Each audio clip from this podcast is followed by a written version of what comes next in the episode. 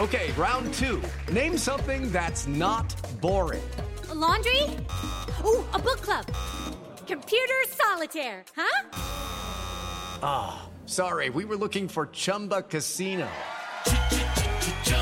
That's right. ChumbaCasino.com has over 100 casino style games. Join today and play for free for your chance to redeem some serious prizes. ChumbaCasino.com. No purchase necessary. Full prohibited by law. 18 plus terms and conditions apply. See website for details.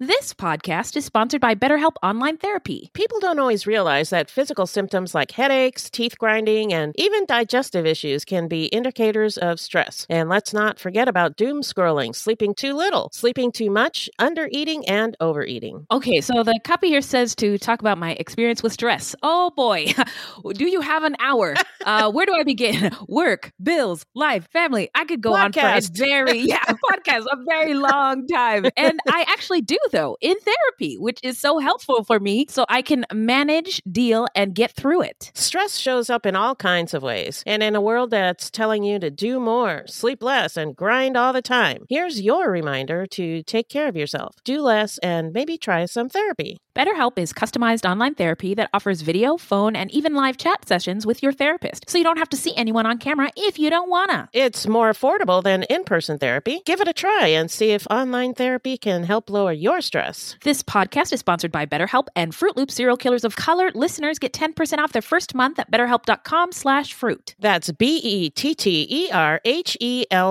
dot com slash fruit. All right, guys, it's it's time for me to come clean. It's okay. it's time for me to tell the truth. Right. It's time for me to spill the beans. Okay. It's time to fess up. It's time to keep it a buck. Keep it 100. Are you going to get to it? Oh, yes, yes, yes. So sometimes after dark, I sneak away and play best fiends. Others may wonder about my mysterious disappearances. They say, "Who does she think she is? David Blaine? David Copperfield?" I say none of the above. In fact, I'm having so much fun playing best fiends. Ever heard heard of it? Why, yes, I have. I love Best Fiends. I love collecting the little monsters when you play so I can level up my fiends. Also, I love going in for the super long matches to free up the board and beat levels. Ooh. I am happy to report that I am on level 440. That's amazing. okay, friend, I see you flexing over there. now, Best Fiends is a free to download mobile puzzle game with thousands of exciting new levels for new adventures and challenges every time you play. I am on on level 304. Beth, tell him about the offline play. Yes, of course. there is offline play, so you don't even need Wi Fi or the internet. Oh, good. So download your new favorite getaway, Best Fiends, for free today on the App Store or Google Play. You'll even get $5 worth of in game rewards when you reach level 5. That's friends without the R Best Fiends. This podcast contains adult themes and language, and some of the things that we discuss may be disturbing to some listeners. In this podcast, we discuss sexual assault, torture, race, and murder. Listener discretion is advised.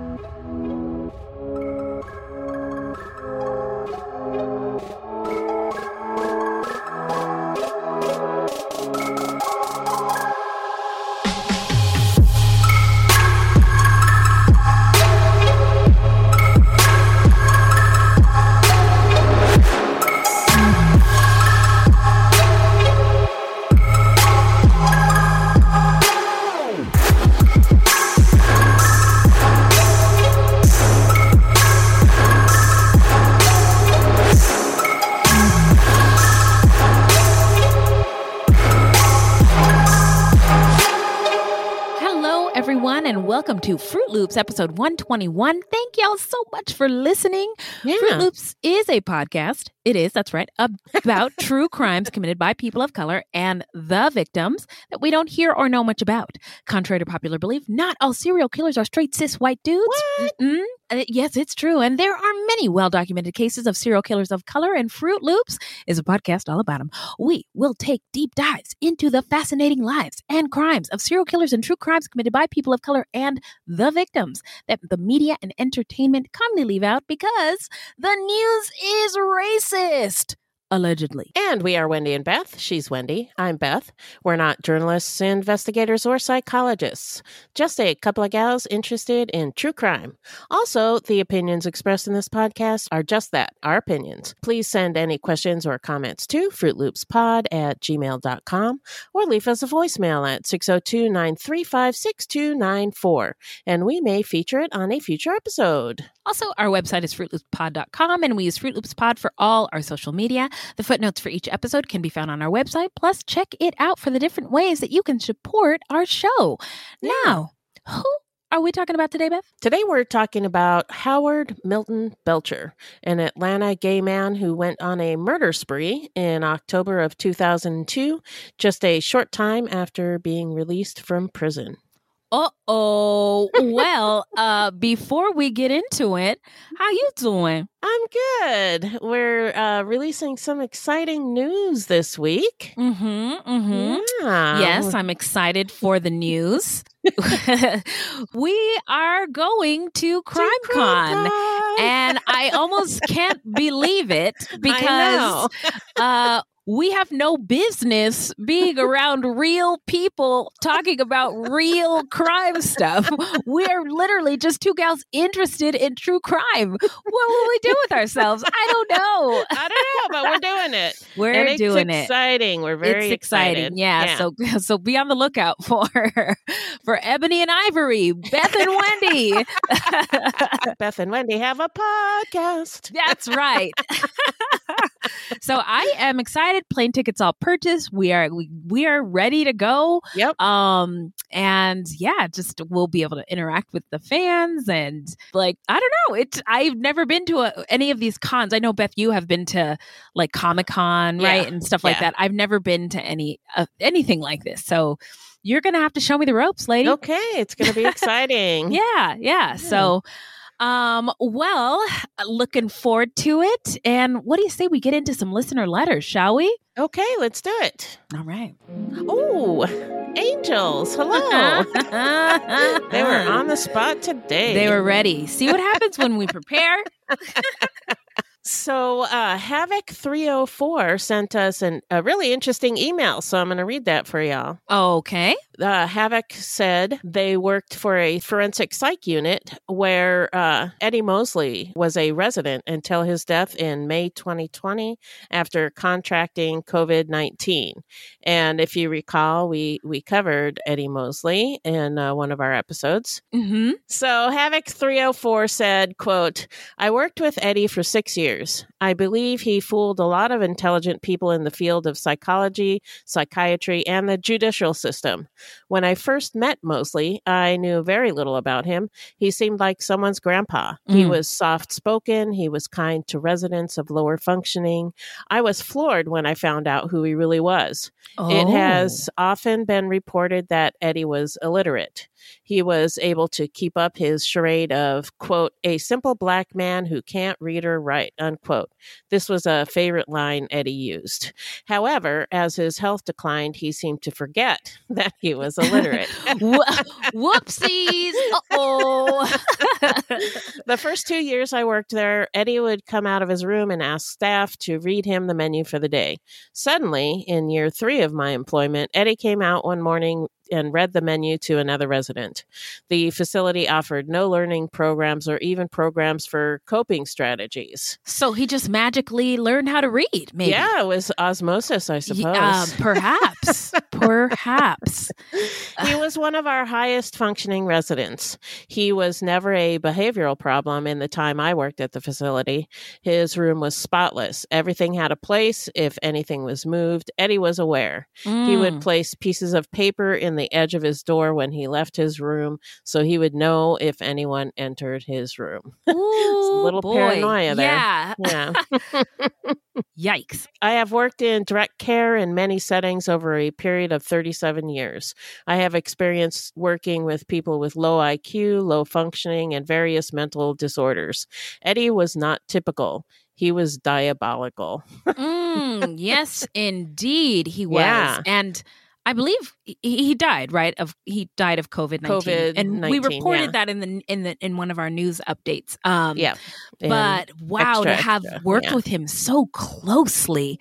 Yeah. Hello, Havoc three hundred four, doing the Lord's Lord's work over there. Yeah. Thanks, Havoc 304. Wow. yeah, and thank you for that letter. Oh my Yeah. gosh, that sounds like one of the most fascinating jobs. It And really does. Yeah. He was in that facility the whole time, and nobody knew he was a serial killer. wow. Uh, I guess the notoriety doesn't follow uh, everybody. Not always. Yeah. No, no. Uh, if it had been Ted Bundy, though, well, Mhm. because the news is racist, you know what I'm saying? So I uh, do know what you're saying. Anyway, wow, that is fascinating. Well, thank you so much, Havoc 304.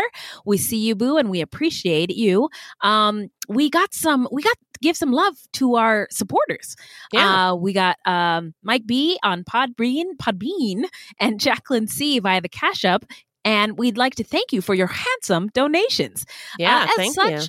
please accept these tunes and interpretive dances, which you cannot see, but just close your eyes and imagine. Here we go. Five, six, seven, eight. I'm living my life like it's Jacqueline, living my life like it's Jacqueline, living my life like it's Jacqueline, living my life like it's Jacqueline, living my life like it's Jacqueline, Jacqueline. And that's for you, Jacqueline. Thank you so much. uh, Hip hop air horns. And Yeah. uh, this next tune is uh, for Mike B. Take me on a trip I'd like to go someday. Take me to Nebraska, San Francisco Bay. I really want to come kick it with you. Would you be my American Mike? American Mike. Can we get away this weekend? Take me to Broadway. Let's go shopping, maybe then we'll murder a valet. Can we get on the subway?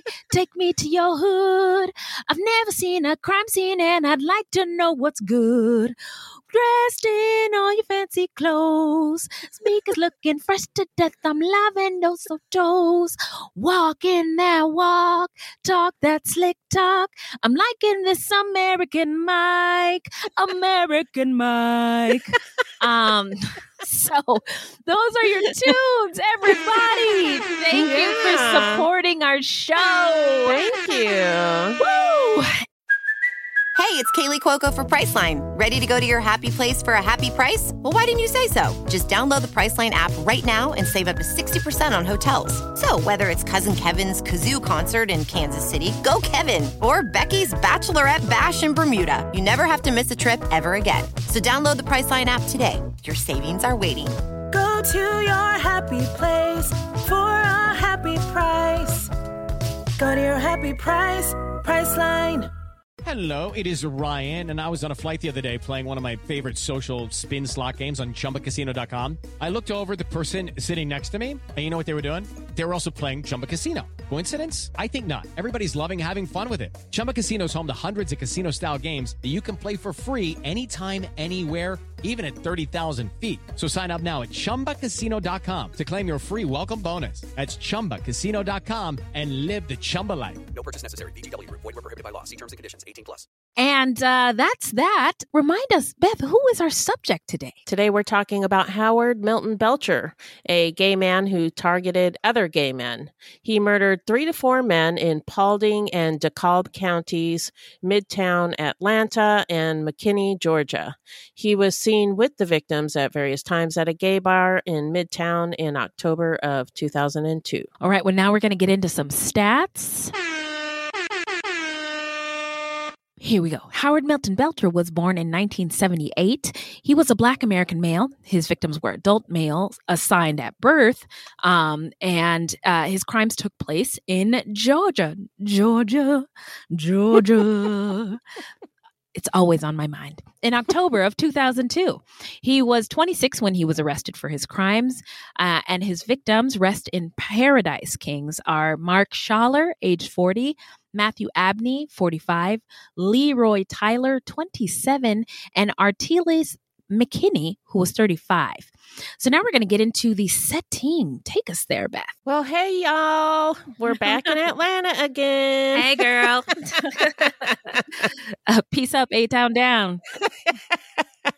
We've gone to Atlanta several times, so we've already covered a lot of Atlanta history and even LGBTQ history. Let me ask you something, Wendy. Ask away. Okay, so I've been putting LGBTQ in this, Mhm. and then I noticed, I've been noticing like a lot of people are leaving off the Q now. Yeah, I noticed that as well. I am comfortable with that. I don't um know what the politics around it are, but I I like LGBT or LGBTQ. I think you can use them interchangeably. But I've been seeing that just as much as you have. Yeah, that's weird. I'm like, what what's happening? Because Oh. they fought, they wanted the Q. We, we- yeah, they wanted all the letters, and I Yeah. think they're all um, great when they there's room for him, and and I think uh, LGBT is also appropriate. Hey, speaking of language evolving, um, you know, BIPOC is uh, some people are trying to phase that out What? and use y- yes use B. I think the it's BBMC Black, Brown, Indigenous, and Melanated peoples. Um, because, and you may want to leave this in. This is a culture corner here about how language evolves and how we just get better at um, being kind to people when we use words. Uh, Right. and so, as I said, BIPOC is being phased out. The reason why people are moving towards the, I can't even say it, BBIMC, Black, Brown, Indigenous, and Melanated People uh, acronym is because BIPOC centers whiteness.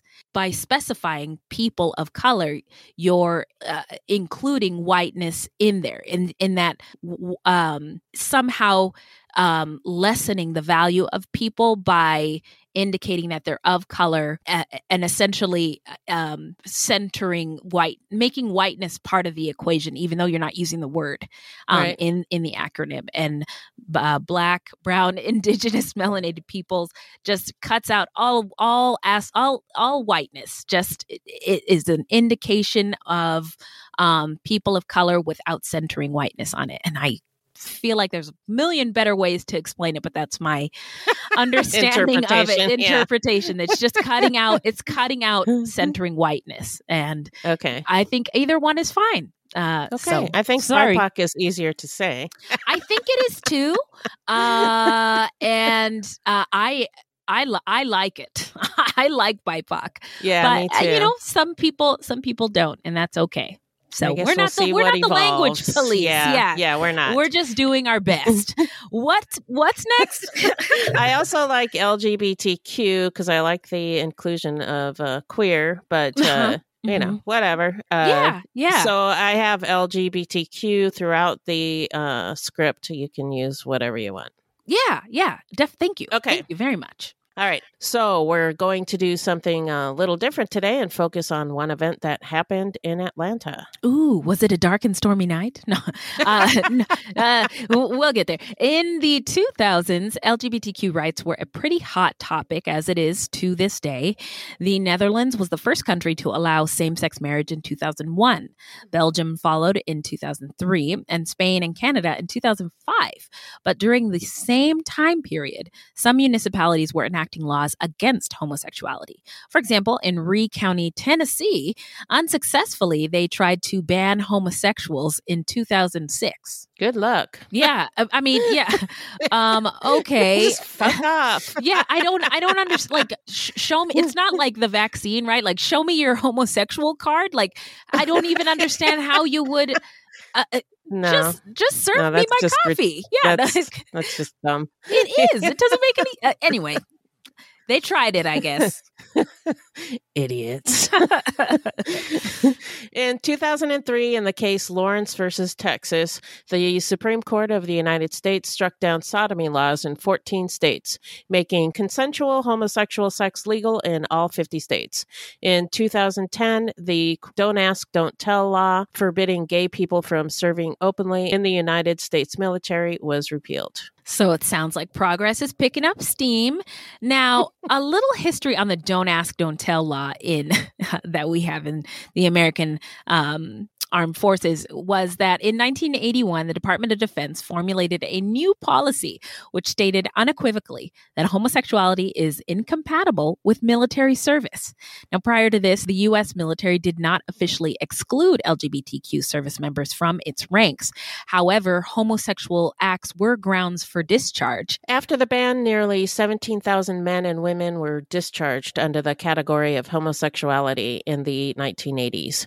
By the end of the 1980s, reversing the military's policy emerged as a priority for advocates of LGBTQ civil rights. Absolutely. That, so that's good. Um, by Yeah. by the beginning of 1993, it appeared that the military's ban on gay personnel would soon be overturned. Shortly after his inauguration, President Clinton asked the Secretary of Defense to to prepare a draft policy to end discrimination on the basis of sexual orientation. Clinton's proposal, however, was greeted with intense opposition from the Joint Chiefs of Staff, members of Congress, the political opposition, and a considerable segment of the U.S. public. Mm. After lengthy public debate and congressional hearings, the president and Senator Sam Nunn of Georgia, who opposed the repeal, reached a compromise, which they labeled Don't Ask, Don't Tell, Don't Pursue. Uh, you could tell that uh, in my mind, this is just a. Aren't the Joint Chiefs of Staffs all old white men? Like, yes, the- uh, all of these people are all of these people dudes, are yes. all straight cis old white ass crusty dusty dudes who i just wouldn't know progress if it bit them in the taint uh it's just it's so maddening that these are the people making decisions for everybody. Yes, now it un- under its terms military personnel could not be asked about their sexual orientation and could not be discharged simply for being gay. However engaging in sexual conduct with a member of the same sex would still constitute grounds for discharge. After its implementation, the Service Members Legal Defense Network and other organizations monitoring it repeatedly pointed out its failures. Discharges actually increased under the policy, and harassment of gay and lesbian personnel appeared to intensify. In 1999, Private Calvin Glover beat Private First Class Barry Winchell to death with a baseball bat while he slept. Prosecutors argued that Glover murdered Winchell because he was gay. Glover was sentenced to life in prison. Subsequent inquiries by civilian groups revealed an ongoing pattern of policy violations and anti gay harassment that had been ignored by higher level officers. And I gotta say, this is not the first instance of fuckery on behalf of the United States military. No, Uh, it's definitely not. No, uh, you name a group, and boy, oh boy, have they. There's th- fuckery. There is fuckery. Woo, okay. In the wake of the Winchell murder, Hillary Clinton, then Vice President Al Gore, and even President Clinton called the Don't Ask, Don't Tell policy a failure. Campaigning for the Democratic Party's 2000 presidential nomination, candidates Gore and Bill Bradley each promised to work to reverse the policy if he were elected. Meanwhile, candidates for the Republican nomination reaffirmed their support for the curb policy or declared that they would seek to completely prohibit military service by LGBTQ people. Okay, so they're blowing up this military uh, budget and they're like, but only straight people can can Yeah. join. Like Yeah. Okay. Anyway, it took 11 more years for the policy to be repealed on September 20th, 2011. Wow. Back to Atlanta. Here we Now The go. story is going to. yeah. Meow, on my little airplane, open up. Who's a good little podcaster? Open up. Here we go, Atlanta. Atlanta today is the epicenter of LGBTQ life in the South and has a pretty vibrant LGBTQ community. Atlanta holds one of the biggest pride parades in the Southeast. The state's hate crime law, effective June 26, 2020, explicitly includes sexual orientation. And to some, Atlanta is considered a black gay mecca. Mm. But back on September 10th, 2009, an incident happened that seemed like it was straight out of the 60s when police raided a gay bar in Atlanta, mid century style. A paramilitary SWAT type force of Atlanta police officers stormed into a bar called the Atlanta Eagle without a warrant. Police allegedly raided the bar to investigate reports of lewd conduct and unlicensed adult entertainment. Now, Sounds worthy of a SWAT force. yeah, uh, I'm sorry. Uh, they were just enjoying themselves dancing, listening to good music, and I just and here comes and here comes the SWAT for what? Being fabulous? Like what is what is wrong with these people? Um, don't get me started on police and how. Ugh, I just. This is Don't so get her unnecessary. started, you don't guys. Get Don't get her started started. on police. Abolish the police. That's what I say. Uh, and I'll just leave it at that. What's next? Okay. The police immediately forced dozens of innocent customers who were fully dressed and not suspected of any criminal activity whatsoever to lie face down on the floor, which was covered with spilled beer, dirt, and broken glass, simply because they were patrons of the bar. Okay, so they they came in unnecessarily. They used excessive force for no fucking reason, um, and dehumanized the people there. So uh, patrons were illegally searched. Police officers emptied their pockets, confiscated their IDs, and entered every patron's name into a police computer. All of the patrons were forced to remain face down on the floor long after they had been searched and found to be unarmed, and they were detained between 30 and 90 minutes, some in handcuffs. The police never explained why they were there, and when patrons asked questions, they were told to shut the fuck up. Mm. Some patrons were told they would be hit in the head with a bar stool if they asked any questions, and some were shoved to the ground and kicked by the officers. Several patrons reported that some officers made racist and anti gay slurs. Um, I'm not surprised. Um, and I just think it is disgusting. Defund Terrible. the police, refund our uh, communities. The police were laughing and joking while they were lying there, and at different times, I heard them say, "quote You people make me sick," and uh, another quote, "I hate fags."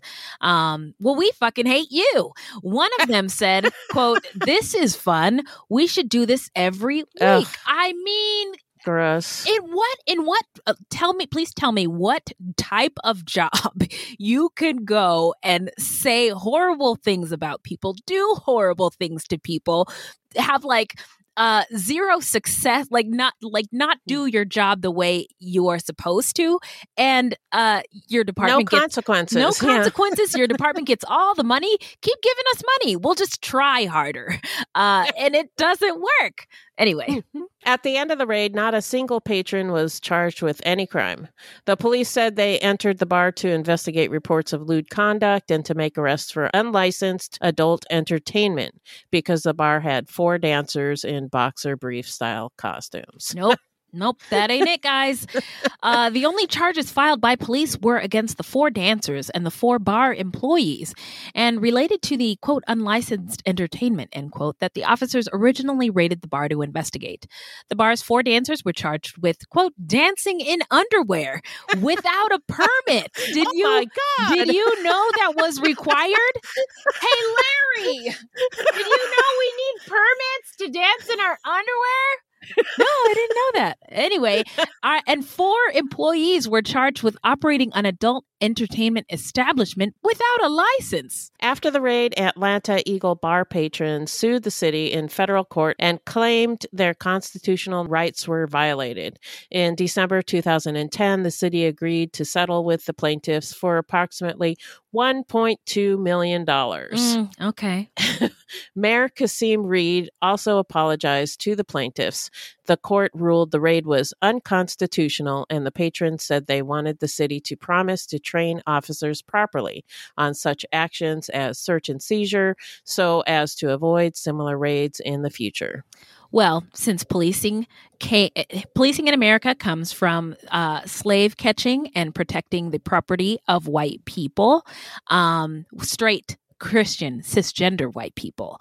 Uh, and uh, you cannot just keep training officers because it's not working. You can't just keep giving these departments more money because it's not working. And qualified immunity already because the money, this $1.2 million settlement that these people had to split, uh, let's see. The owner of the Atlanta Eagle, Richard Ram- Ramey of the bar, uh, he was awarded eighty thousand dollars as part of the one point two million dollar settlement. Had the plaintiffs decided to go to court rather than settle, Ramey said he and the others were told they could have had a payout of many millions of dollars. "Quote: We said from the beginning that we w- what we wanted was not about money," said Ramey, the the bar owner. "We wanted to help the city of Atlanta and not just the gay community." But police their feet. The reforms did not take place, even though the city was ordered to enact them by a federal judge in the original order in 2011 and then again in 2013. And on May 5th, 2015, six years after the raid, in a hearing on a motion for contempt filed by Atlanta Eagle attorneys, City Attorney Robert Godfrey acknowledged the city had failed to properly train police as was mandated as part of the city's settlement with the plaintiffs. Quote, I'm admitting portions of what we were supposed to do, we did not do, unquote, Godfrey told Judge Batten. Well, Judge Batten ordered the city to train its 2,000 officers within 90 days. Atlanta Eagle attorney Dan Grossman, who argued the motion for contempt before Judge Batten, said after the hearing that he could not understand why the city wasted taxpayer money to try to defend themselves, and then in a court hearing, finally admit they were wrong. Hmm. He's not wrong. No, that that is Like, true. what the what they did, and it is true that they were wrong. But Yeah. um, what's interesting about these payouts is um, this is why there's the argument for qualified immunity. The city, the city ma- pays these settlements. The city is self-insured. Yeah. Usually, the city has money to pay these kinds of damages out, but the money comes from taxpayers, y'all. Yeah. So uh, it, This costs you money. This costs this kind all of of us money. bullshit. Right. Yeah. And it, the idea of qualified immunity means that officers could be personally held liable for the mistakes that they make, similar to a doctor or a lawyer who has professional liability insurance for when they fuck shit up. Yeah. Um, just a police officer having that. I know police hate this idea. Guess what? I don't care. Uh, if they had qualified im- if if qualified immunity was ended and police officers had to purchase liability insurance, professional liability insurance, either through their employer or on their own, they might think twice about mistreating the public they are meant to serve because they could lose everything, right? Huh. What do you know? That's see, that's my thought. Yeah. Um, am I making sense? And can I get an amen? Yes. I'm going to give myself Amen. a hip hop air horn. Now, where was I? uh, it was it was me. Okay, I'm sorry I cut you off. Dan Grossman, the attorney for Atlanta Eagle, continued saying, Why was the city fighting against complying with an order if it was eventually going to stop fighting and say, Well, we're sorry? Mhm. Why not do this in December when we brought it up instead of waiting five months? Why is the city violating orders and instead spending tens of thousands of taxpayer dollars? He said. Good question. Very good question. How many times can the police force in America say, oops, my bad? Whoops, Yeah. this year we killed another 1,100 people. Whoopsies. Uh, Yeah. Before, you know, maybe we do something different. Anyway, all of this happened between 2009 and 2015, years after Howard Milton Belcher was an active serial killer. So you can imagine attitudes back in 2002 when he started his spree.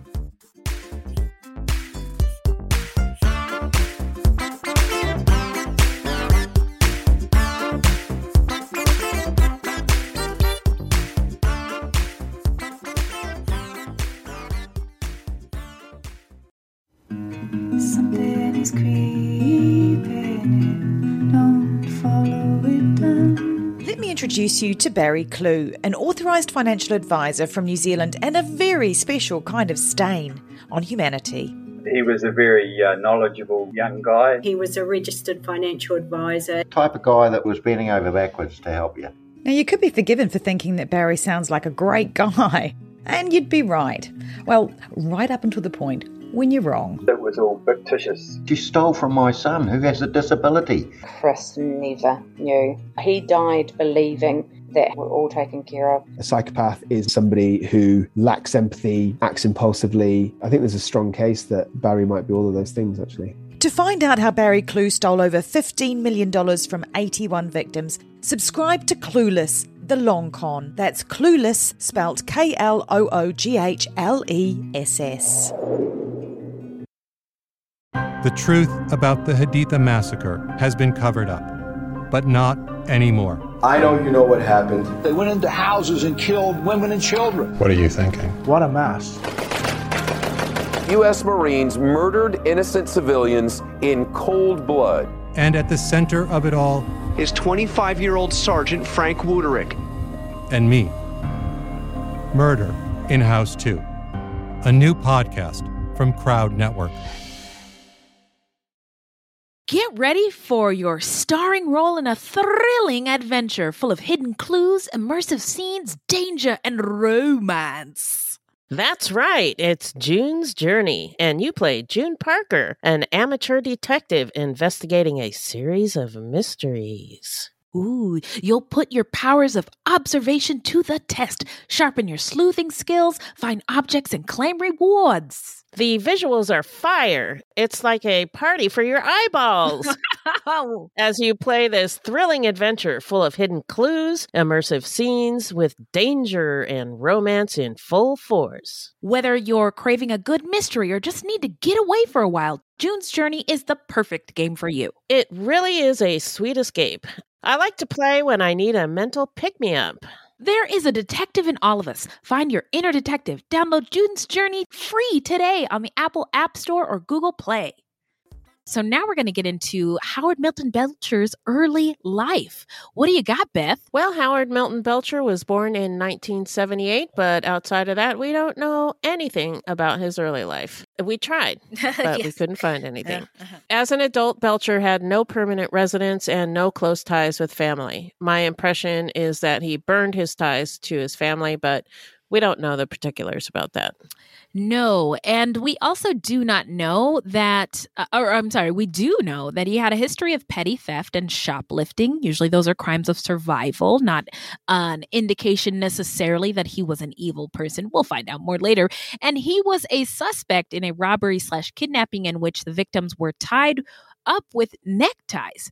Uh, Belcher spent some time in prison and he was released shortly before his activities of killing spree began. So now we're going to get into the timeline. Hit it, Beth. In February of 2002, some people were robbed at their homes on DeFore Village Court in Atlanta. One person was locked in a closet while another person was forced to withdraw money from an ATM. Belcher was later named as a suspect. In October 2002, Belcher was frequenting a gay bar on Peachtree Street in Atlanta, popular with black folks. And the bar is called Bulldogs and has been located in the heart of Midtown for 42 years. That's awesome. Yeah. Midtown is a commercial district with lots of stores, bars, and hotels, museums, and other attractions. It also boasts the city's largest concentration of parks and green space. Piedmont Park, which is Atlanta's kind of central park, adjoins Midtown. Oh, I can just see it now. Uh, to 27 year old Leroy Taylor, a gay man and a recent graduate from mortuary school, was living in Clarkston, Georgia in October of 2002.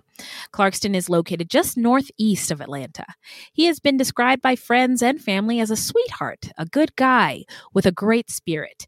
He was very bubbly and sociable. He was the life of the party, and people loved him because he was so easy to make a connection with. And uh, here I want to make a note on dates. Different sources gave different dates for the murder of Leroy Taylor. We're going with what was reported most widely. So if you see a different date somewhere else, that's why. Okay. Anyway, on October 5th, 2002, Leroy's mom called police to check on him because she was worried that she hadn't heard from him in a while. When police went to his home, they found him dead in the bedroom under a comforter. He had been left with a belt around his neck and his hands tied behind his back with a necktie. At first, police thought maybe it was an autoerotic asphyxiation, but uh, it didn't take long for them to realize that Leroy had been murdered. The gas oven had been left with the door open, gas on, and the stove burners had been lit. It was apparent that the murderer had wanted the apartment to blow up and burn down, eliminating all evidence. Leroy's cause of death was determined to be ligature strangulation. Fingerprints and shoe prints were found in the home, and there were signs of ransacking. Leroy's wallet was gone, and his car had been taken. The fingerprints were run through AFIS, but unfortunately, there was no match. Oh, speaking of fingerprints, totally unrelated to the story, me and my Uh-huh. kids uh, were working on a DIY fingerprint kit. Uh, Oh, that we that found fun. to make on the internet.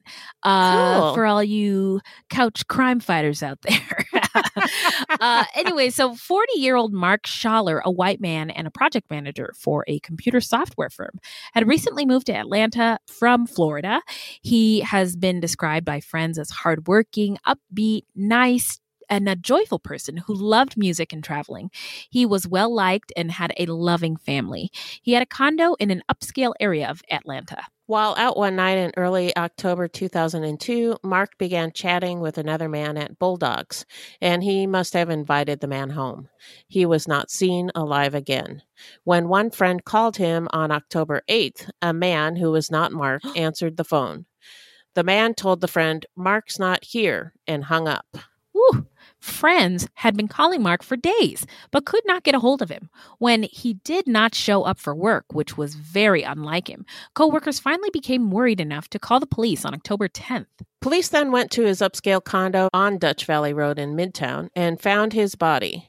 Mark had been left partially nude on his bed with his hands tied behind his back with neckties. And he had also been gagged with a necktie. Mm. He died of blunt force trauma to the neck, but there were no ligature marks. So it's been surmised that the killer had put him in a headlock and then squeezed until Mark stopped breathing. Mm. The killer had again left the stove on with the burners burning, and the condo smelled strongly of gas. However, this time it did not look like a robbery as the condo had not been ransacked. Mark's condo building had CCTV, but the building was so new it was not working yet. Rats. Uh, there was a key card found in the condo, but the key card system had not been set up yet either. No! So police were not able to track when Mark had last entered his condo. Mm, mm, mm. However, the garage system was working, and police were able to track when someone had lost gone into the garage using Mark's electronic garage door opener. Saturday, October 5th was the last time anyone had entered. Police surmised that Mark had been killed either late on October 5th or early October 6th. Investigators checked the garage, and Mark's blue BMW was not there. On October 11th, 2002, 45 year old Matthew Abney, an assistant manager for Walmart, was found dead in his home in Dallas, not Texas, is just northwest of Atlanta, in Paulding County. Matthew has been described as a good person and a hard worker. He was close to his family and loved to travel. That morning, his sister tried to call him but couldn't get a hold of him, so she went over to his house to check on him and found his body. Matthew was found partially dressed, covered with a comforter, and he had bruising on his neck, which indicated that he'd been strangled. His hands were bound with a necktie and phone cords. His gas oven had been left on with the burners going. Belcher and Abney had had sex before Belcher strangled him and then took some jewelry and his car. Matthew had been having his basement remodeled, so at first, the Paulding County Sheriff's Department, who were working the case, zeroed in on the workers who had been in and out of his home while the construction was being done. But they were all eventually ruled out. A co worker mentioned that Matthew liked to go to the Bulldogs Bar in Atlanta. So police questioned employees at Bulldogs, but they weren't talking. Mm. Why? Well, the gay community doesn't always trust the police. Of course. And understandably so. Mm-hmm. Mm-hmm. Matthew's car was later found abandoned. Detectives recovered some shoes and a shirt discarded by the car. Hairs were found on the clothing and submitted to the crime lab. They later came back as a match for both Matthew Abney and Belcher. On October 29, 2002, 35 year old Artiles, uh, also known as Art McKinney, was found dead in the bedroom of his Mulberry Way home in Duluth, which is northeast of Atlanta. Art's roommate found his body, and he had been left naked and face down on the bed. Police saw no obvious trauma, but his wallet, car, and phone were missing. Fingerprints were recovered, and you guessed it, the oven had been left on with the burners burning. Mm-mm. Gwinnett County Medical Examiner's investigator Ted Bailey said a definitive cause of death could not be determined because McKinney's body was in the early stages of decomposition. Therefore, his death was unable to be classified as a homicide. Huh, interesting. You know yeah, what else that's is the first time I've heard that. Yeah. You know what else is interesting is that there's a clear MO with this dude leaving the stove on, and nobody's come up with a creative na- a name like the the gas gas gagger or The oven killer. the oven killer or the Maytag murderer. Is Maytag make ovens or washing machines? I don't know which. machines. Okay, never mind. They might they might also make ovens now too. Okay, yeah, the, the Maytag murderer. Uh, so where are we? Uh, what I think is funny is that you know he, he's tried this like four times now, and none of the houses have blown not, up. Not a one explosion. Not a one. What is he doing wrong? Maybe he'll get it right on the next one. I don't know. Uh, but he's he's determined, right? He's consistent, He's- persistent. He, he wants to get that done. He's persevering. Uh, he's going the distance. Uh, and uh, we'll get to what happens in a second. But he just keeps, you're right, he's very unsuccessful at this whole blowing up method that he's trying. Um, where you are think we? he'd try something different after a while. Am I right? Yeah. Uh, Yeah. Anyway, so uh, after Art died, uh, a man called his aunt three times, claiming to be a friend named Keontae or Tiante. The man told her that Art would not be back because they were leaving the country together, and the calls came from Art's phone. The aunt told police that she thought that one of his friends might be involved. So they found the friend at his place of employment. He told them that the last time he saw Art, Art had asked if he wanted to go out to a club downtown, but he couldn't go. The friend's fingerprints were taken and then he was ruled out because they did not match the fingerprints found in Art's home. So now we're going to get into the investigation and the arrest. Well, at least four agencies were working on the case Atlanta Police, the Paulding County Sheriff's Department, the Duluth Police Department, and the Georgia Bureau of Investigation. Well, uh, shout out for not being messy hoes and working together. Atlanta police working Mark Schaller's murder learned that Mark's BMW had been impounded on October 8th, taken from an apartment complex four miles away from Schaller's condo. The car was searched for evidence. Police found cigarette butts in the car, but Schaller didn't smoke. So Mm. these cigarette butts were sent to the lab for DNA testing.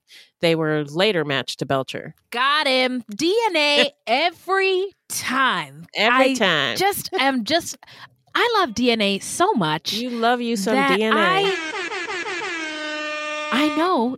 I it just I just love it. DNA. Thank you for all you do. Um, police began tracking Schaller's credit cards and discovered that they had been used several times between October 5th and the 10th, and even when detective, detectives were at the crime scene investigating Mark's murder. Uh, wait a minute, his body's here, but he's making charges? How is this? Uh, His ghost. His was ghost. buying things.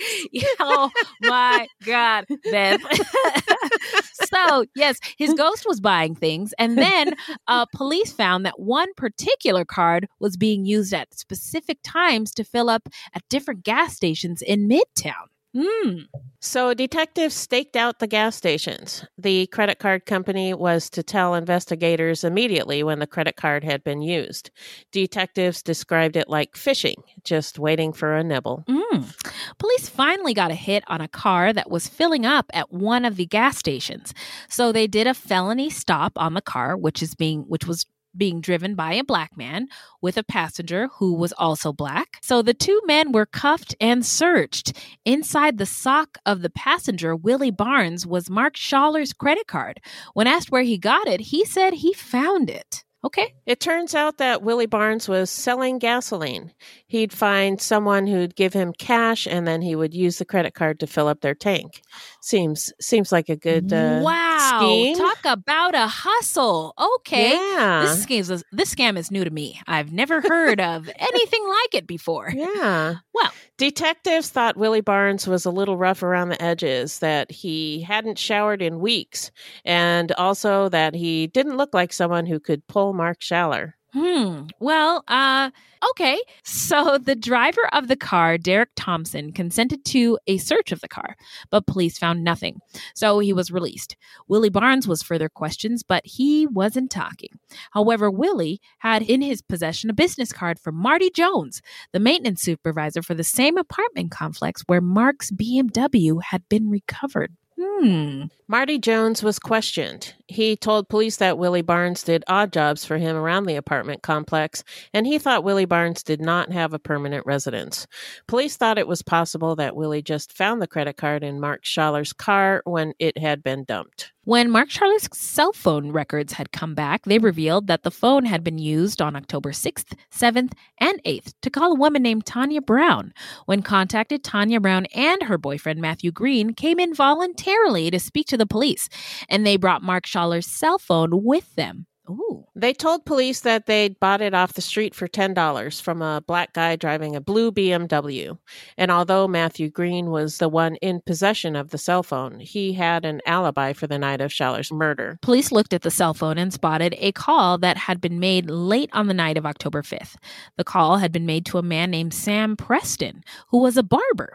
Preston was questioned. He related how he remembered the call because it came from a Florida area code, which was unusual. He said it came from a man that he knew named Howard, but he didn't know his last name. He did, however, know where Howard lived, so he gave detectives the address. Howard had called him the night of the 5th and then picked him up in a blue BMW with Florida tags. Mm. Sounds suspicious. Very suspicious. Preston noticed that there was a credit card in the cup holder with the name of Mark on it. This made him nervous, so he told Howard to take him home. Mm. Uh, detectives went to the address that Preston gave him looking for Howard. At the home was a woman who told detectives that Howard was her son, but that he didn't live there. She told them that ever since he got on drugs, she doesn't allow him in the house. He had stolen from family in the past, and she gave detectives his full name. His name is Howard Milton Belcher. Um, That's which the one. that's the one, and uh, you know, sh- she said he was doing drugs and stuff, so probably Doing some tur- yeah, drugs. doing drugs, some turmoil there. Uh, It's Yeah. just she. It sounds like she gave him up like that. Yeah. Uh, Get the hell out. mhm, Yeah. mhm. So when people are doing drugs, it's not uncommon for them to steal from the family. Right. And it, it's Yeah. not because they're evil people as far as my my perspective. Uh, It's it's the addiction that's causing them to do yeah, it. Right. they need money to to feed the addiction. Right, right. Detectives went into Belcher's criminal record and saw that he had a long rap sheet, including being a suspect in a robbery slash kidnapping, in which the victims were tied up with neckties. So Belcher went to the top wow. of the list of suspects. uh, so th- I I must say, uh, and I don't say this often. Good thing it's recorded, right? Um, this is I feel like good police work. This is yeah, as far as finding clues and ruling out people. You know, not And just following the right, not yeah. just picking a narrative and trying to uh, Make it them- make it fit. fit. Yeah, when it Yeah. really doesn't. So uh, I think that this is commendable. Now, on October 30th, 2002, police in College Park stopped a gold 1994 Lexus that Belcher was driving. He told police that he borrowed it from his friend Achilles. He had the audacity to tell the police to call his friend Achilles, who would back him up. By the way, his name was Artilles, not Achilles, dumbass. And they also found Belcher in possession of Art's wallet. Okay, motherfucker, that is enough. Get in the car, sign away all your rights. You're going to jail. On November 7th, the Atlanta detectives investigating Mark Schaller's murder put out an arrest warrant for Belcher, and they found him quite easily. He was in lockdown in Fulton County Jail for driving a stolen vehicle, Art's Lexus. They also learned that he was wanted for the murder of Matthew Abney in Paulding County. There was a clear pattern in all of the crime scenes. We talked about this. Evidence of robbery, the use of neckties to bind, and how the ovens had been left on with the burners burning. All of the crime scenes mirrored each other. When Belcher was interviewed, he seemed eager to talk. He described himself to Atlanta police as a, quote, HIV positive prostitute, unquote. He admitted to having met and hooked up with Mark Schaller, but he then began weaving a fantastical story about how after he and Mark had sex, his friends CJ and Tianti just showed up. Oh. Oh, hi. Hi, CJ and Tianti. Uh, he How'd you know where I was? Wow. Well, this ought to be fun. He said they told him to open the oven door, turn on the gas, and light the burners. Then he left in Mark's car, so he, so he knows nothing about what happened after that point. See, see what had happened was uh, he didn't know what happened, and he didn't know anything about Mark's murder. And then he said later that he saw CJ and Tiante driving Mark's BMW, and they let him use it. Police confronted him about the fact that Belcher told them that he left in the BMW. He was like, Yeah, but then we switched cars oh. and blah, blah, blah. Okay. Police could tell he was making shit up on the fly and was having a hard time remembering his lies. Mm. He blamed Tiante for Art McKinney's murder, but at times he also called him Chiante. So he he just couldn't he couldn't get the name straight. Mm. He couldn't get the facts straight. Everything was stupid. So what you're telling me, Belcher, is this is all bullshit? Okay, gotcha. Yes. Uh, hands behind your back, please. Uh, so according to Atlanta police homicide detective Vin- Vincent Velasquez, quote, after he was arrested, the rash of killing stopped end quote. Very interesting.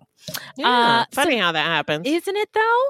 Uh, so now we're going to get into the trial. What do you got beth? Howard milton belcher was formally charged in the case on november 9th 2004 unfortunately he was never charged in art mckinney's death because the medical examiner could not rule his death a homicide. Mm, that is really uh, interesting and kind of a shame. Yeah. Because it looked like all the other ones. Pretty much, uh, yeah, the, the whole situation uh, indicated homicide. Mm-hmm. Now, Fulton County prosecutors initially decided against seeking the death penalty against Belcher, but reversed course in 2005.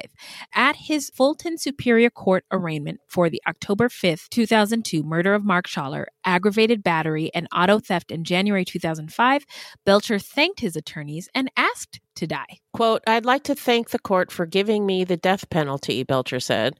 I'd like to thank the Fulton County District Attorney, Mr. Paul Howard, unquote. The judge interrupted Belcher, telling him he had yet to face trial. oh, wait a minute.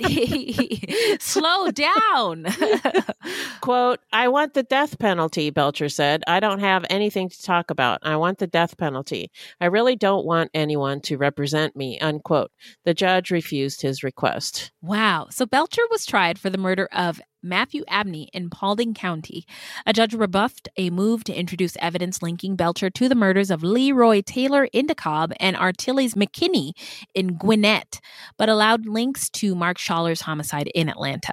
Tom Melanson, an assistant district attorney in Paulding, said that strengthened his case. And in June 2009, Belcher received a sentence of life in prison plus 20 years for the October 10th, 2002 murder of Matthew Abney. Now, on May 8th, 2013, Belcher went to trial for Mark Schaller's murder. The case had been postponed for a time when Belcher refused to take his HIV meds, and doctors said that they didn't think he would survive. But the trial went forward forward, he was found guilty and sentenced to life. You see what happens when you ask for what you want? Sometimes the universe doesn't hear you. now, because Belcher already had two life sentences, Clarkston prosecutors dis- declined to prosecute in the murder of Leroy Taylor. So now we're going to get into where are they now? What do you got, Beth? Howard Milton Belcher is currently incarcerated at Phillips State Prison in Georgia. Apparently, he likes to draw because I found some of his artwork available for sale online. Oh, don't buy it. Noted. Don't do it, you guys. He also sent a letter to a YouTuber whose video will be in our show notes. But as of November 2020, COVID wasn't so bad in jail. He was in solitary confinement at the time and was asking for $800. Yeah, he also uh, told the YouTuber in the letter that um, one of the COs in the corrections officers in prison told him that there was this website called Murderpedia and that all of the facts and stories about him out there were fake, not true, fake news, he said.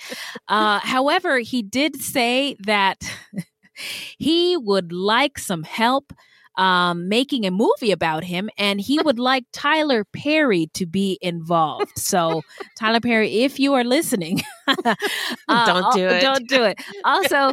Uh, in his letter, he he just kept asking for a lot of favors and a lot of things to help him personally, like Right. money and and buying his artwork and all kinds of bullshit. Um, but nothing about remorse for the victims or feeling sorry um, for the crimes that he committed or you know um, any any of any any, of of, that. that. stuff. Um, so now we're going to get into what we believe uh, made Belcher snap and our takeaways. Hit it, Beth. Well, since we don't know anything about his early life, we don't know what happened to him as a child. Um, but being gay, he may have been bullied or treated badly. That is certainly not out of the question. No, yeah. He did spend some time in prison, and who knows what happened to him there. Mm-hmm. His mom said that he was doing drugs. Doing weird drugs.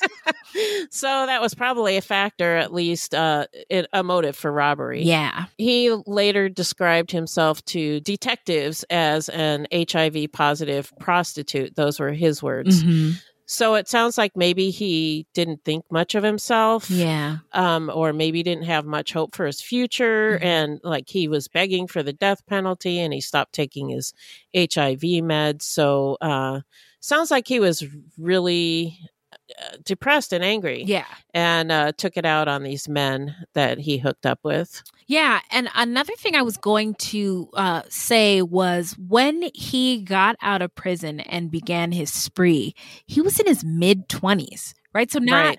he wasn't fully cooked yet. Yeah, yeah. Um, and uh, you know, we haven't had a killer like this in a while. Well, at least not being able to talk about it in our takeaways in this context. But it seemed to me like he was destroy trying to destroy something that was within himself that he hated profoundly. And uh, something might have happened. I, I wish we knew more about his childhood, but it could Yeah. not have been easy growing up black and gay. Um, Yeah. and being his true self, a black gay man, for whatever reason, just wasn't um, something he was able to do. Uh, and um, uh, it fucked, I think it fucked him up internally. Yeah. Um, and I think hurt people hurt other people. And that's what he, that's what he did. Um, yeah, and I also think maybe having HIV probably um, fucked him up too. Per, yeah, I mean, perhaps that might have made him feel hopeless. What's what's the point of even Yeah. trying to be a good person? if Right. I'm going I'm to just die. gonna I'm just gonna kill these dudes. You- yeah. but um, we know so much more about. I mean, even in 2002, HIV wasn't the life sentence that we thought it, was in the 80s, right? Thanks, The Ronald Reagan. Yeah. yeah. But um, life with the disease has come a long way. Treatments for Oh it, yeah. right? And yeah, so, I mean, you can you can uh, live a full happy life, right? And, and uh, being HIV positive. yeah. Yeah, and so i just think um it's an unfortunate case because there was i mean he killed men in their prime too like who, those Yeah. those families that were left in that wake the the grieving families and just the the men's lives that were um cut short because Right. of this motherfucker's Yeah. inability to cope yeah he he uh was a a monster and uh I don't know what else to say other than this was a bad individual. Yeah, very selfish. very I much so. Yeah. Yeah. And I, I, I'm sorry, this isn't funny, but uh, he asked for the death penalty and they wouldn't give it to him, which is it's just. oh, ah, you want that? Oh, I'm no, sorry. Never mind. Yeah. Sometimes I think uh, prisoners ask for the death penalty because they think that they won't get it.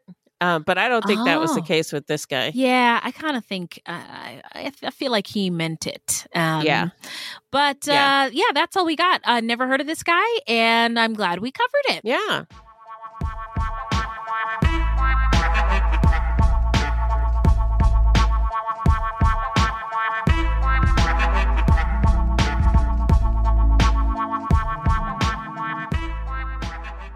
I want to take a moment to tell you about my podcast, Carol Costello Presents Blind Rage. In 1984, a woman named Phyllis Cottle was abducted in broad daylight, tortured, and left to die in a burning car in Akron, Ohio. At the time, I was a rookie reporter covering this horrific story. Since then, I've reported every kind of crime imaginable. I've been able to leave most of them at work, but not this one, the one that buried itself under my skin and stayed put. Phyllis Cottle was a badass woman, and I want to tell you her story. A production of Evergreen Podcasts and signature title of the Killer Podcast Network, you can find Carol Costello Presents Blind Rage wherever you get your podcasts. Discover more great true crime and paranormal programming at killerpodcast.com.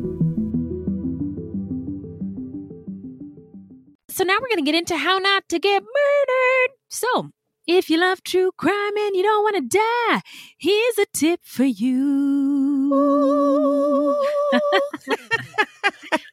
this segment is not intended to be victim blaming. We thought of this segment because I read somewhere that a lot of people listen to true crime because they want to know what they can do to be safer. This is not meant to blame the victims, it's just learning from other people's experiences. Sometimes we have no suggestions for a particular episode and we'll just offer up generic tips. Okay, so I found a company online on Instagram and it is a black owned self defense device company. Oh, cool. Yeah, a lady black owned and um, it's called uh, Beyond Defense. Uh, and they have neat products and share safety tips and videos. Oh, and cool. Yeah, and their safety tips are from like a black woman perspective. So it's about physical safety, but also mental health. Um, nice. You know, like take self care. Um, right. And uh, I just thought it was remarkable. So we'll put links in our show notes so you can um, check out their social media pages. And also, um, boy, there's been some hot hot discussions on our Facebook group. Yeah. and one of the one of the latest ones uh, was about kidnapping. Uh, I think there was a story posted about uh, cheese. Uh, there was, and I don't think it was a real story, but it was really interesting. There was a piece of cheese post put on somebody's car, and, uh, and maybe the um, kidnappers did that on purpose to distract the woman. Anyway, uh, this is a tip about kidnapping from Sophie H that arose in our Facebook discussion group. And Sophie says, if you're worried about dangers around your car, you aren't likely to need to worry about cheese on it. Noted. but you should do things like walk all the way around the car and check the back seats before getting in, right? Doesn't everybody do that? Like real quick? Yeah. uh, inside your car, keep a seatbelt cutter and car window cutter and hammer tool in your glove box in case of a carjacking or car accident. Also, keep a first aid kit in your car in an accessible location, all which are great tips. Great tips, and yeah. Thank you, Sophie H. Yeah. Um, Beth, do you have anything to add? Nope. Okay. Well, now we're going to move on to the shout out portion of our show where we shout out any true crime goodies or any content by or about any marginalized, othered, or underrepresented folks. Uh, and I just wanted to shout out the fact that Pose season three is back. It is the final season on FX and Hulu. Um, older episodes are available on Netflix, but Pose is the story of QTPOC, queer and trans POCs, people of color or BIPOC people in New York in the 80s. That's and so cute. It cutie is, yeah, cutie pucks. Um, and it is just um, the drama, the reads, the the fashion, the slang, all of it. The beautiful, the beautiful people um, of what's his name, Billy Porter is in it. Um, we all know Billy Porter, right? Am I right? The fabulous, the fabulous man who has worn capes and adorned himself in gold um, Yes. at award shows. So anyway, it's just it's just more of that. It's wonderful. So Cool. what do you got? Uh, well, I wanted to give a shout out to Beyond the Rainbow podcast. Hmm. It's uh, true crimes of the LGBTQ community. Oh hell yeah! The tagline is It's not a crime to be gay unless you're a murderer. Hello, hello. Okay. it's hosted by CJ, who says that if she has to label her orientation, she identifies as a lesbian. And it's a really good podcast, so check it out. I'm loving it. Ba-da-ba-ba-ba. Thanks, Beth. You're welcome. well, that's it for today. Uh, but where can the people find us? Our website is fruitloopspod.com. Our Facebook page is Fruit Loops Pod, and our discussion group is Fruit Loops Pod Discussion on Facebook. We are also on Twitter and Instagram at Fruit Loops Pod, and links to our sources will be in our footnotes. If you want to support the show, you can send us a donation on the Cash App. Just Google Fruit Loops Pod Cash App, or you can become a monthly patron through our Podbean patron page. This will help us pay for things like our website and pod hosting. There's no minimum and no commitment. Even a dollar would help. And as always, we have merch for sale on our website. That's right. Now, this is a weekly podcast, and new episodes drop every Thursday. So until next time, look alive, y'all. It's crazy out there.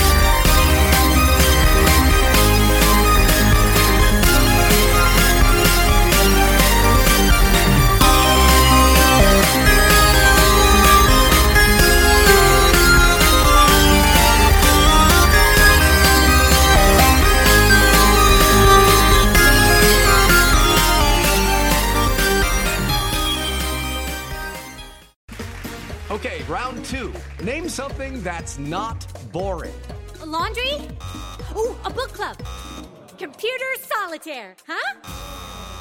Ah, sorry, we were looking for Chumba Casino. That's right. ChumbaCasino.com has over 100 casino style games. Join today and play for free for your chance to redeem some serious prizes. ChumbaCasino.com. No purchase necessary. Void where prohibited by law. 18 plus terms and conditions apply. See website for details. Hey, podcast listeners, I'm Paul Brandus introducing my podcast, Countdown to Dallas. It's a fascinating, in depth look at the seemingly unconnected events that led to the assassination of President John F. Kennedy. It's based on my book of the same title. In that book and in this podcast, I go all the way back to 1939 when Lee Harvey Oswald was born into a troubled and dysfunctional family. I'll follow his transient and often violent teenage years and young adulthood, painting a fuller picture of the man who would later become Kennedy's killer. I also take a look at events unfolding in that era, like Cuba and Vietnam, and I'll unpack the conspiracy theories too, not one of which has ever been conclusively proven. Subscribe to Countdown to Dallas at evergreenpodcasts.com or your favorite listening app October 31st.